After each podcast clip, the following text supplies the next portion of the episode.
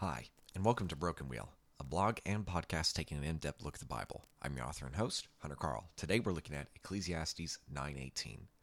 Wisdom is better than weapons of war, but one sinner destroys much good.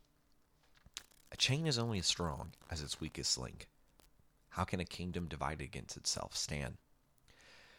Jesus' words aren't a perfect parallel, but there's a lot of common ground between the two phrases.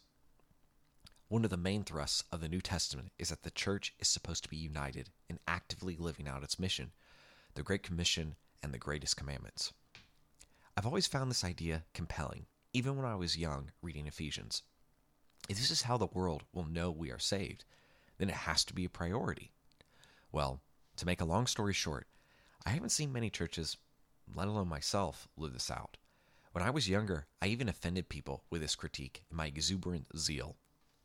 Some may see this hypocrisy and say, well, that proves it. God clearly isn't real because his own followers don't live out the command that shows they are his disciples.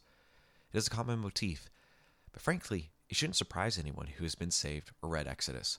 We are constantly sinning and not living out God's commands.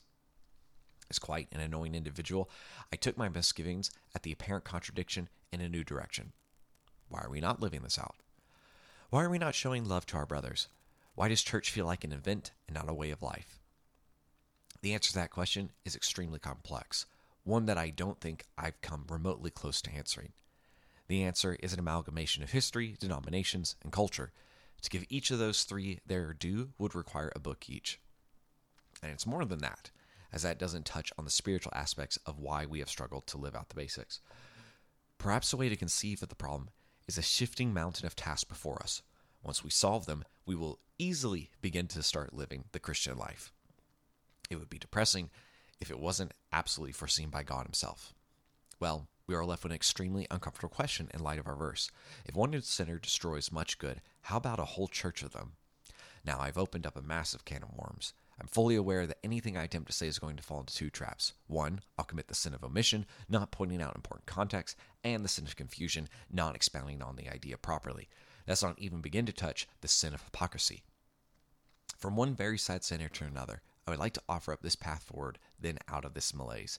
It doesn't solve everything or define everything, but maybe it takes a stone off the pile. Whatever your spiritual gift is, express it. The body is to work together, and God has given you a unique way to heal and piece the body of His bride back together. My radical belief you are not a member of the church if you are not expressing your gift. It doesn't matter what the role is. Nobody is a seat warmer.